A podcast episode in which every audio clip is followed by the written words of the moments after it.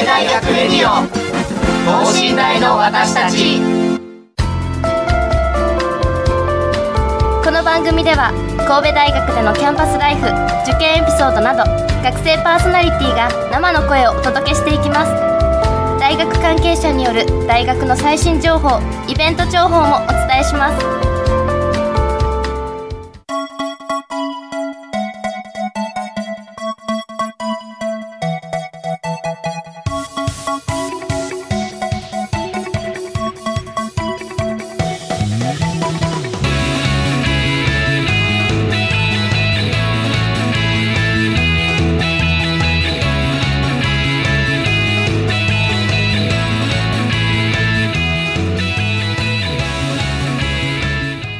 こんばんは、神戸大学広報課の辻です。いつもは学生パーソナリティがお送りしているこの神戸大学レディオですが、今回は久しぶりに職員パーソナリティでお送りしたいと思います。はい、だんだん秋らしくなってきましたね。私は先日、神戸大学の食資源センターっていう農学部の付属施設があるんですけれども、そこで収穫された梨をいただきました。あのとっても美味しくって幸せな気持ちになったので、やっぱり旬のものはいいなと思いました。さて、えー、今週は神戸大学の エスディージーズ 北隆先生に聞くをテーマにお送りします。 エスディージーズ が採択されたくがつにじゅうごにちを含む約いっしゅうかんは エスディージーズ 週間とされており、 エスディージーズ への意識を高め行動を起こすきっかけ作りのためのイベントなどが世界中で開催されています。ということで、神戸大学が一体どんな エスディージーズ の取り組みを行っているのか、 エスディージーズ 推進室長の北隆先生にお話をお聞きしたいと思います。それではこの後、ゲストの登場です。神戸大学レディオ、等身大の私たち。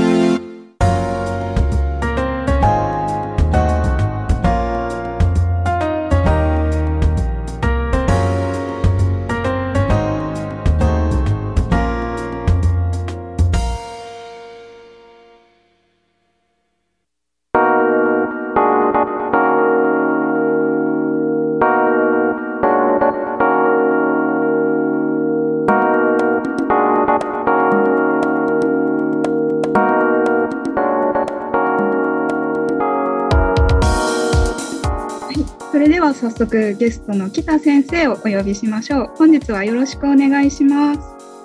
ありがとうございます。よろしくお願いします。はい、では早速北先生の簡単な経歴ですとか研究分野など自己紹介をお願いします。はい、えー、っと私今あの神戸大学の工学部、大学院でいうと工学研究科というところに所属してます。で、あの研究はあの実は皆さんあんまりわからないかもわからないんですけど、半導体のナノテクノロジーの研究してるエスディージーズ とどう関係あんねんっていう感じですけど、で、えっと、太陽電池なんかもあのすごく一生懸命研究してます。あの、えっと、本も教科書もいっぱい書いてますし、あのどんな太陽電池かというと、えっと、ごじゅっパーセント 変換効率 ごじゅっパーセント を超えるような太陽電池で、太陽光ってね、あのいち平方メートルにいちキロワットのエネルギーが降り注いでるんです。いちキロワットですよ。ドライヤーが動くぐらいのエネルギーがいち平方メートルに注いでる。で、それの半分を回収するような太陽電池の開発を一生懸命やってます。で、それが一つのテーマで、もう一つはね、あの最近コロナウイルスありますよね。あれのその不活化、まあ菌でいうと殺菌って言ったら分かりやすいのかな、殺してしまうような紫外線を作る研究もやってます。で、これは実はもうあの応用されてて、昨日おとついかな、あの京都ポルタにあの実装しました。京都ポルタに行くと、そういうその、えっと、紫外線を使ったあの、えー、ミストが今出てますので、それを浴びると、あの、えっと、ウイルスが死んじゃうんですね。だとか、これからあのイオンだとか、イオンも契約しましたし、関西空港なんかにも展開していくという事業をやってます。まあ、そういう光関係の仕事をやってるというのがあの私の、えっと、バックグラウンドになります。ありがとうございます。光関係の研究からどういった経緯で エスディージーズ の推進室長になられたんでしょうか。あのもともとはね、やっぱりこの光の先、あの、えーとえー、京都ポルトの話しましたけども、やはり産業界と近いんですね。なので、まあ、産学連携って言いまして、えっと、産っていうのは、えー、企業、学っていうのは大学、まあ、時々あの、えっと、自治体なんかが入って産官学とも言われますけれども、もうそういうその連携の、あの仕事を随分あの実際の研究でもやってきましたし、えーまあ、大学のその管理の運営の中でもやってきました。まあ、そういう仕事をやってるうちに、あの エスディージーズ っていうのはあのどうしても、えー、それを実行する循環して持続可能な社会を作るっていうのが目的なので、えー、そういう実務部隊である企業さんとの連携っていうのは不可欠なんですね。まあ、そういうその普段活動してたところに、まあ、目をつけていただいてっていうか目をつけられたというか、まあ、あのやってみてくださいということをあの言っていただいたというあの経緯があります。うん大学で考えてるだけじゃダメで、それをこう実行に移さないといけないということ で,、うん、で北先生が抜擢されたということなんですね。うん、抜擢っていうかどうか分かりませんけどあの拾っていただいてあの今役割を果たさせていただいているという感じですね。うん、ありがとうございます。まあ、多分 エスディージーズ ってさっきからずっとこう話してるんですけれども、ちょっと知らない方もいるかなと思いますので、うん、ちょっとそこからご説明いただけますか。そうですね、はい、そうですね。まずあの エスディージーズ ですよね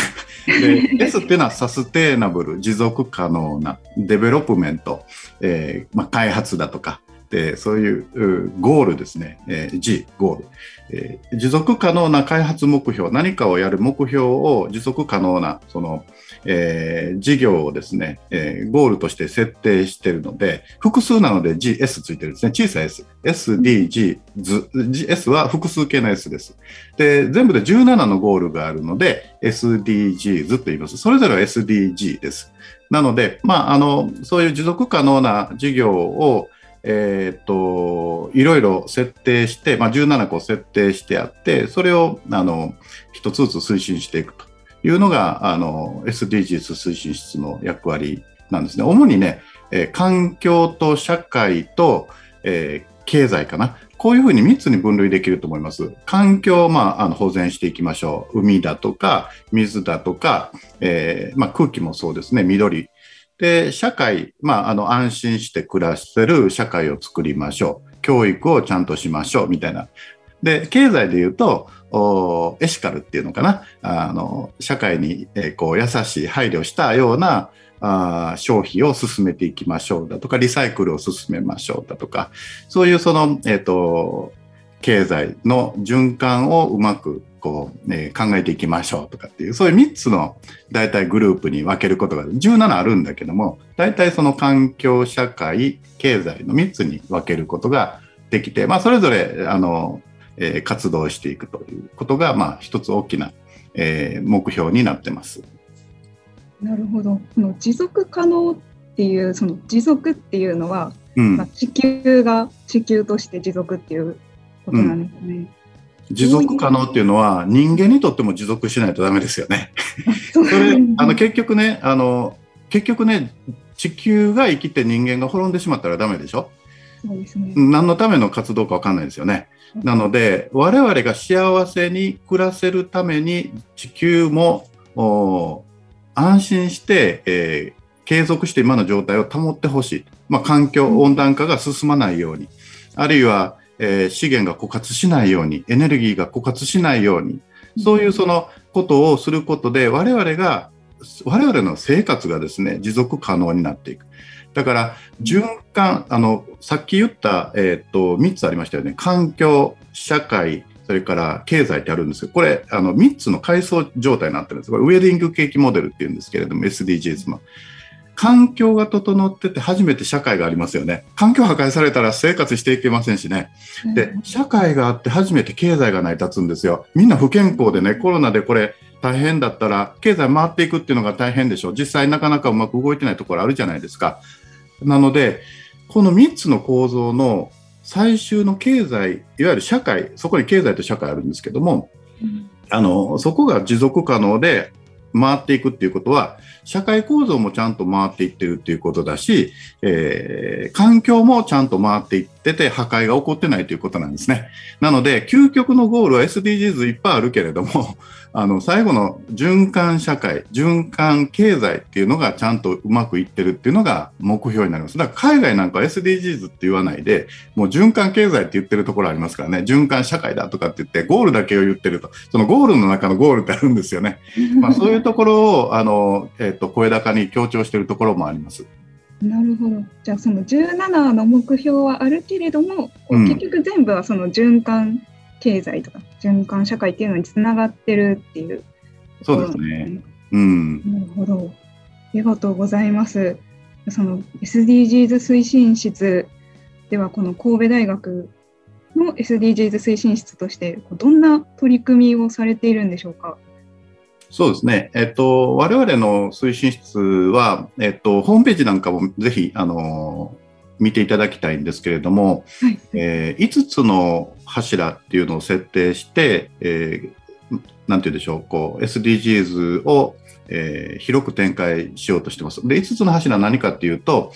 えー、ひとつはイノベーション、まあ技術ですね。えー、例えば水をきれいにしましょう、空気をきれいにしましょう、さっきちょっと言ったみたいにエネルギーを有効利用しましょうって私の研究の話になります、うん、まあ、そういうそのイノベーション、新しい技術を使って、えー、貢献していくっていう舞台、それから、えー、地域自治体との連携を推進する舞台、これは神戸市役所と神戸大学が包括提携してますから、そういう枠組みをうまく利用したり、あるいは神戸市の地場の企業さんだとか、あるいは全国的な大きな企業さんもそうですけれども、あの一緒にやっていくと、企業さんと一緒にやっていかないと最終ゴールの経済までいかないですよね、うん、えー、そういうプレイヤーをそれぞれの環境のプレイヤー、社会のプレイヤー、経済のプレイヤー一緒にやっていくっていうことで、まあ、いつつの柱を作ってるんですが、まあ、自治体はそういうそのつなぎの、えー、非常に重要な連携になります。それともう一つはやはり大学でするので、えー、教育っていうのが大事になってきます。いかにその エスディージーズ、まあ、今日ももしかしたらこれ教育じゃないけれども、あのこういう啓蒙活動っていうのかな、こういうのを通じて エスディージーズ を知っていただいて、 エスディージーズ の、えー、意識を持って、えーまあ、大学生だからいずれは会社に就職したり、えー、いろんなところに行かれるわけですけども、そこで活躍してほしい、まあ、そういうその通過点としての大学での役割、教育を果たしたいというのがあのみっつめの柱で、もう一つは実際にその教育のその主人公である学生さんにえー、アクションを起こしてもらうための学生アンバサダーって言ってる。アンバサダーっていうのはあの大使館員みたいですね。そういうその学生アンバサダーっていうのをその設けて、えっと、そこに学生さんに参加してもらうと。特にあの、えー、アイセック だとかの団体だとか、えー、法華連携大学院の講座の、あの学生さんなんかが今そこに登録されてます。で、もう一つは最後はその国際協力なんですけども、やはりちょっと今コロナで止まってるんですが、あの国際的なあ協力で、要は現場に足を運ぶっていうのは大事ですよね。日本にいててもなかなかこう貧困だとかっていう問題はわからないですね。いろんな問題がじゅうななのゴールの中にいろんな問題あるんだけども、日本にいてはわからない課題もあるので、そういうのを国際協力で実際に外に行ってやっていくと、こういういつつの柱を中心にあのやってます。なるほど。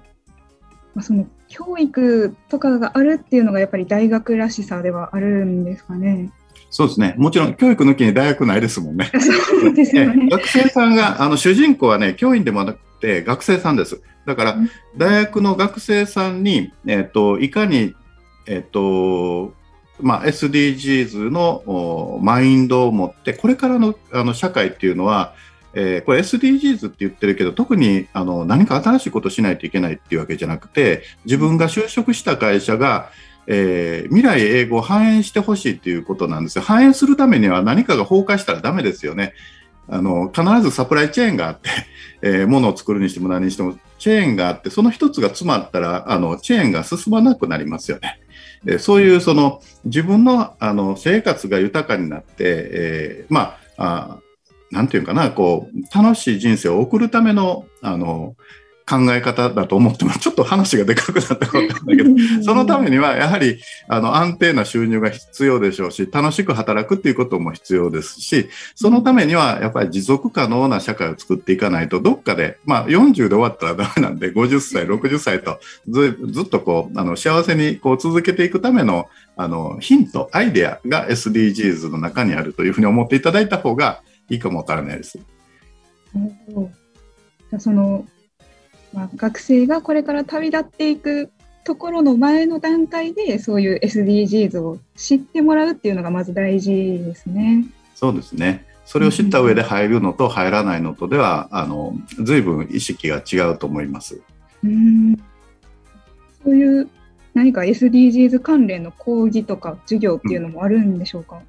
そうですね。あの大学の中にはあの先、えっと、学生アンバサダーのチームに、うん、えー、法学部経済学部が一緒になっているあの連携講座の学生がいているというふうに言いましたけど、そういうその、うん、えー、っと講座もあのしっかりとあります。それからあの イーエスディー っていうあの科目もあのありますし、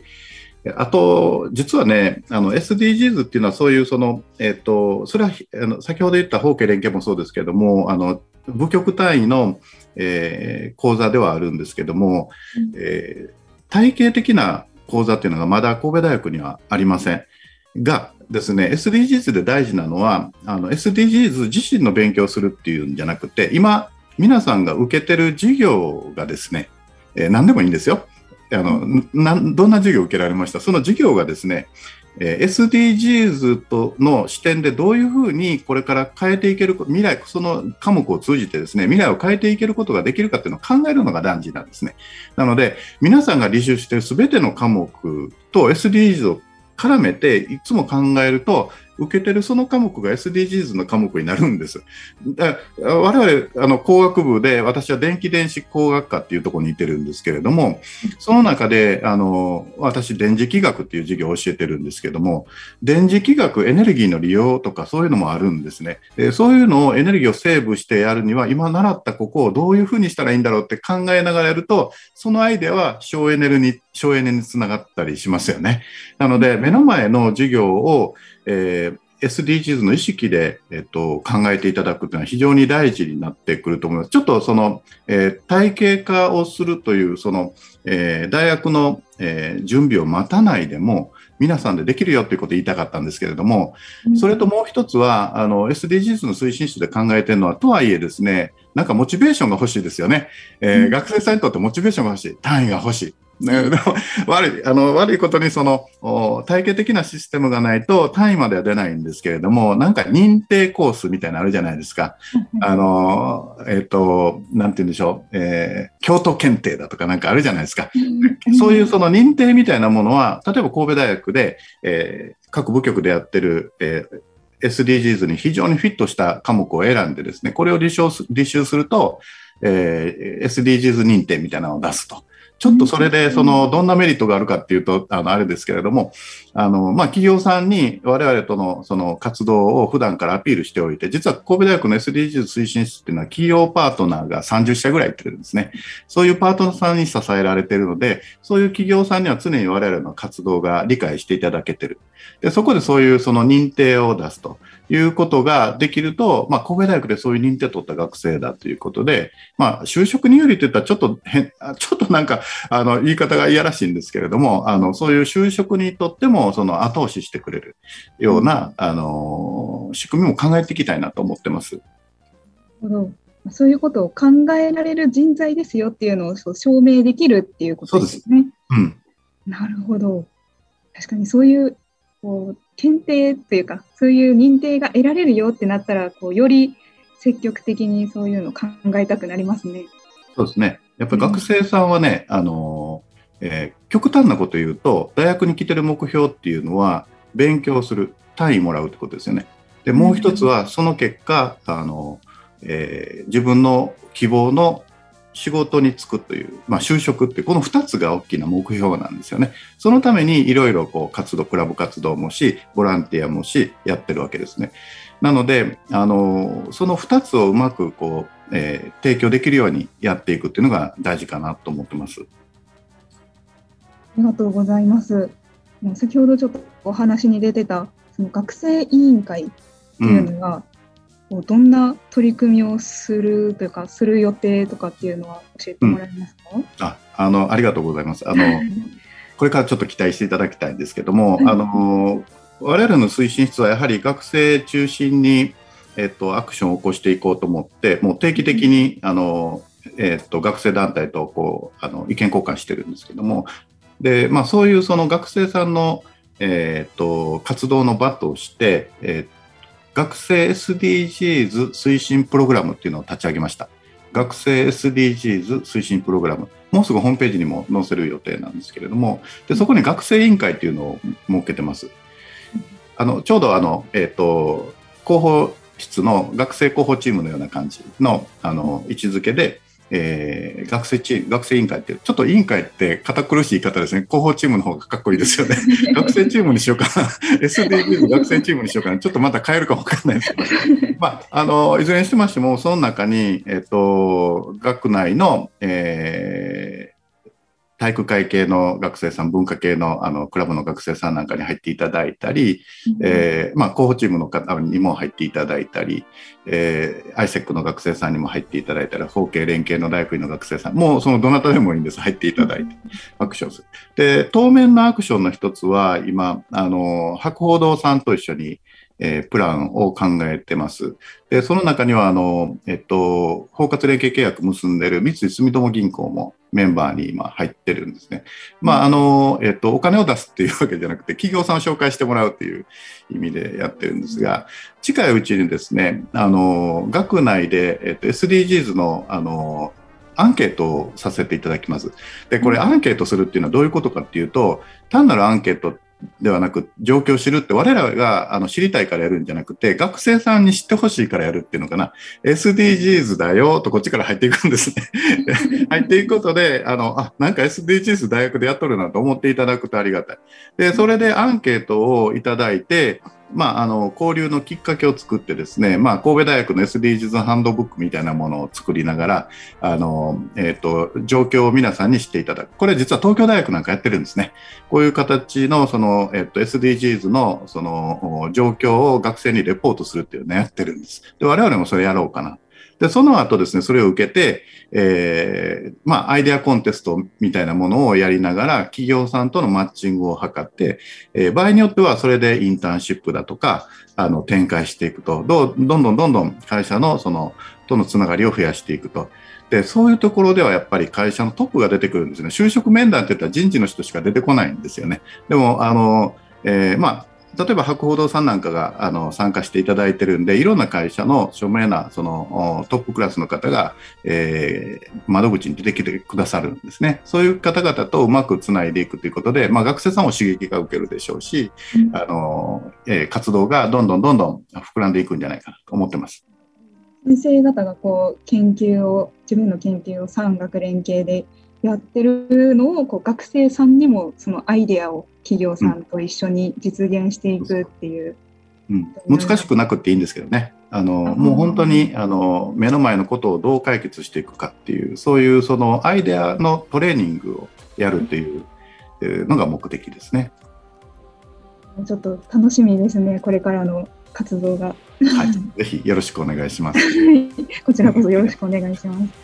なんか他にもこう神戸大学 エスディージーズ への取り組みっていうのは、まあ、いっぱいされていると思うんですけれども、えー、何か一つご紹介いただけますか？そうですね。はい、あの推進室ではね、いくつかあのプロジェクトを立ち上げてます。あんまりいろいろこうまんべんなくやっても仕方がないし、抽象的なことをしても仕方がないので、えっとうん、いつつのプロジェクトを今あの立ち上げていて、まあ、これを順次増やしていこうかなと思ってるんですけども、ひとつは、えっと、にせんにじゅうごねん大阪・関西万博、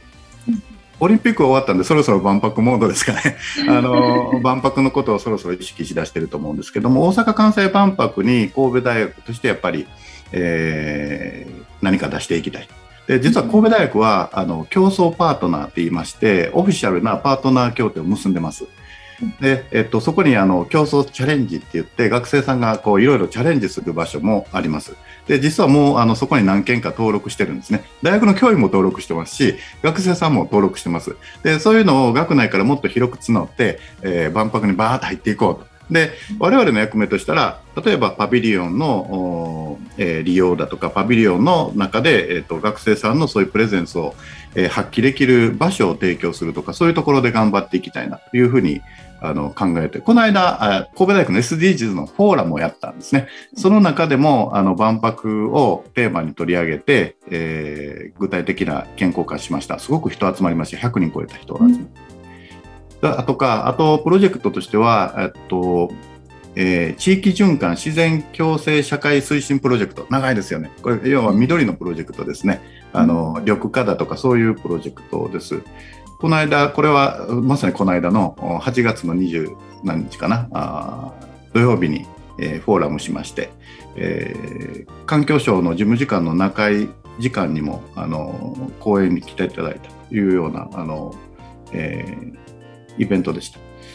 で、もう一つはカーボンニュートラルですね。カーボンニュートラル、今あのいろいろ、えー、国も政策を設けてやってますけれども、我々としても学内のカーボンニュートラルに貢献できる技術を集めて、えー、どんどん実装していって、えーえー、エネルギー消費を減らしていきましょうという取り組みをやってます。で、もう一つは食品ロスの削減、あの非常食なんかを使った食品ロスの削減のプロジェクトをあのやってます。で、最後はあの、えー、と法家連携の大学院の学生さんがやってるやつで、学生環境会議っていうのを立ち上げて、ちょっと大層なんですけど、うん、あの政策提言を大学にしてもらう、学生目線で、えこんな風に、えー、エネルギーの問題を解決してくださいという、どんどん言ってもらうというのをあのやってます。で、去年実はあの受け取って、えー、これは神戸新聞なんかにも掲載されましたけれども、あの大学側が学生さんから提言を受け取る。で、それを我々が実行していくというようなことをやってます。まあ、そういう今いつつのプロジェクトを走らせているという状況ですね。ありがとうございます。なんかすごくな、なんていうんですかね、自分も知らなかったことがたくさんあって、すごく勉強になりました。ありがとうございます、はい、じゃあ最後にあの先生から学生ですとか高校生のメッセージをお願いします。そうですね、あの我々とにかく学生さんと、それから、えー、と小中高、そういう学生になる前の、あの、えー、皆さんとも広く交流してます。で、特に、えー、と関西 エスディージーズ プラットフォームっていうのがありまして、えー、そこは関西の大学だとか企業さんがいっぱい参画されてまして、えー、小中高向けのイベントもやられてるんですね。実は先、先日あのそこで、えーとえー、テクノアイデアコンテストっていうのがあって、小学校いちねん生の子が準グランプリを取って神戸大学訪問してくれたんですね。あの、えあの推進室のホームページに小学校いちねん生の可愛い子が載ってます。あの蛍の光を使ったエネルギーの研究をした子なんですけど、いちねん生ですよ。もうあのびっくりしました。まあ、そういうあの小学生との交流もちょっとやったりはしてるんですけれども、あのいずれにしましてもあの幅広く、えー、大学の学生さんに関わらず、えー、生徒さんにもあのそういう情報が伝わるようなアクションを起こしていきたいなというふうに思ってます。それちょっと一つ宣伝なんですけども、あの図書館でですね、巡回展示っていうのがあるのご存知ですかね。あの集中的にそういうトピックスについて、えー、展示物を並べるあの企画なんですけど、じゅうがつから エスディージーズ の巡回展示が始まります。まあ、今ちょっとだあの大学に足を運ぶのがもしかしたらコロナで、えー、大変かもわからないんですが、もし来られた時にはちょっと寄っていただいて、いろんなその分かりやすい本を私選んで並べていただいてますので、ぜひあのご覧いただけたらなと思います。それとじゅうがつにじゅういちがつにまたあの神戸大学の エスディージーズ プラットフォームのフォーラムもします。で、まあ、ここではあのさっきの学生委員会の学生さんに企画してもらうフォーラムにしようかなと思ってますので、それも楽しみにしていただけたらなと思ってます。はい、ありがとうございます。もうイベントなど盛りだくさんですね。ということで、本日のゲスト北隆先生でした。ありがとうございました。どうもありがとうございました。神戸大学レディオン、等身大の私たち。